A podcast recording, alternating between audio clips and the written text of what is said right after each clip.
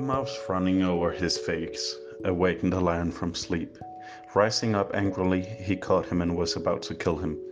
Then the mouse piteously entreated, saying, If you would only spare my life, I would be sure to repay your kindness. The lion laughed at him but allowed him to go. It happened shortly after this that some hunters who bound him by strong ropes to the ground caught the lion. The mouse, recognize, recognizing his roar, came and gnawed the rope with his teeth and set him free, exclaiming, You ridiculed the idea of my ever being able to help you, never expecting to receive from me any repayment of your favor.